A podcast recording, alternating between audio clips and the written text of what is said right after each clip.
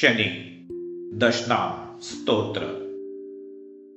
ॐ नीलाञ्जनं समाभासं रविपुत्रं यमाग्रजम् छायामार्तण्डसम्भूतं तं नमामि शनैश्चरम् शनैश्चराय नमः।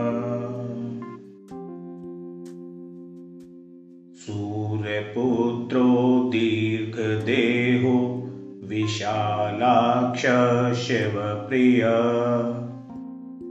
मन्दचारप्रसन्नात्मा पीडां हरतु मे शनि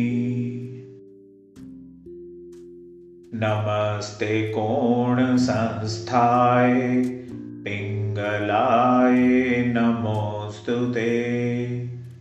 नमस्ते बभ्रुरूपाय कृष्णाय नमोऽस्तु ते। नमस्ते रौद्रदेहाय नमस्ते चान्तकाय च नमस्ते यं संज्ञाय नमस्ते सौरये विभो। नमस्ते मन्दसंज्ञाय शनैश्चर नमोऽस्तु ते।